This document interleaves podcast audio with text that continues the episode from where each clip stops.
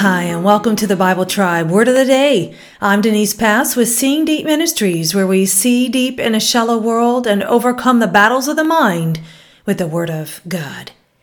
Being a Christian is impossible in our flesh. We could never be good enough.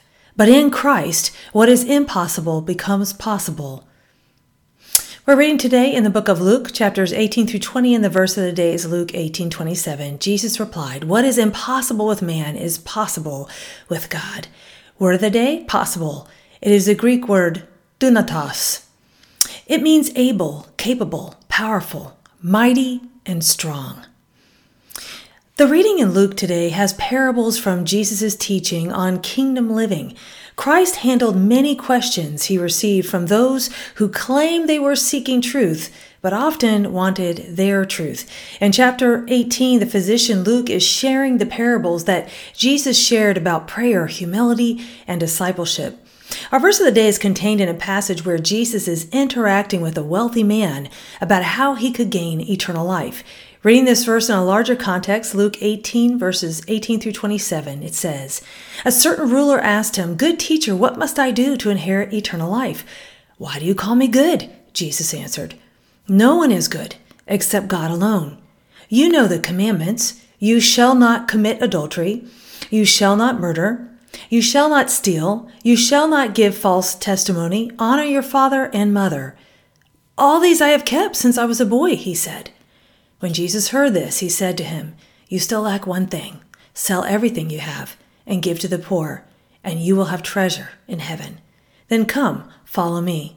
When he heard this, he became very sad because he was a very wealthy man. Jesus looked at him and said, How hard it is for the rich to enter the kingdom of God. Indeed, it is easier for a camel to go through the eye of a needle than for someone who is rich to enter the kingdom of God. Those who heard this asked, who then can be saved? Jesus replied, What is impossible with man is possible with God. Materialism is common in our day. The things of this world are a distraction to the human soul away from the things of God. If we live this life to be comfortable, we miss the point of this life. If we have faith only if God makes us comfortable and answers our prayers the way we want Him to, that is not faith. It is not possible for man to come to God without God drawing him to himself first. We see this in John 6:44. For no one can come to me unless the Father who sent me draws them to me, and at the last day I will raise them up.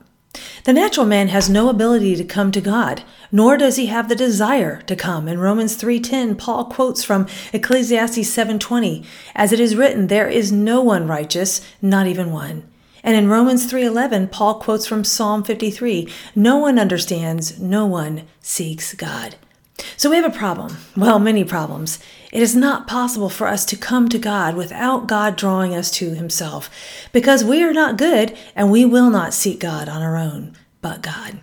This is why we need saving, friends. The comforts of this world convince people that they are doing fine on their own, but worldly comforts cannot save the human soul. Only God can do that. Ask God to open your eyes to see where you might be missing Him and replacing Him with things. Don't stop praying for loved ones who cannot understand or know God. God is well able. Go with God and His precious word, friends. Join us tomorrow in the book of Ephesians.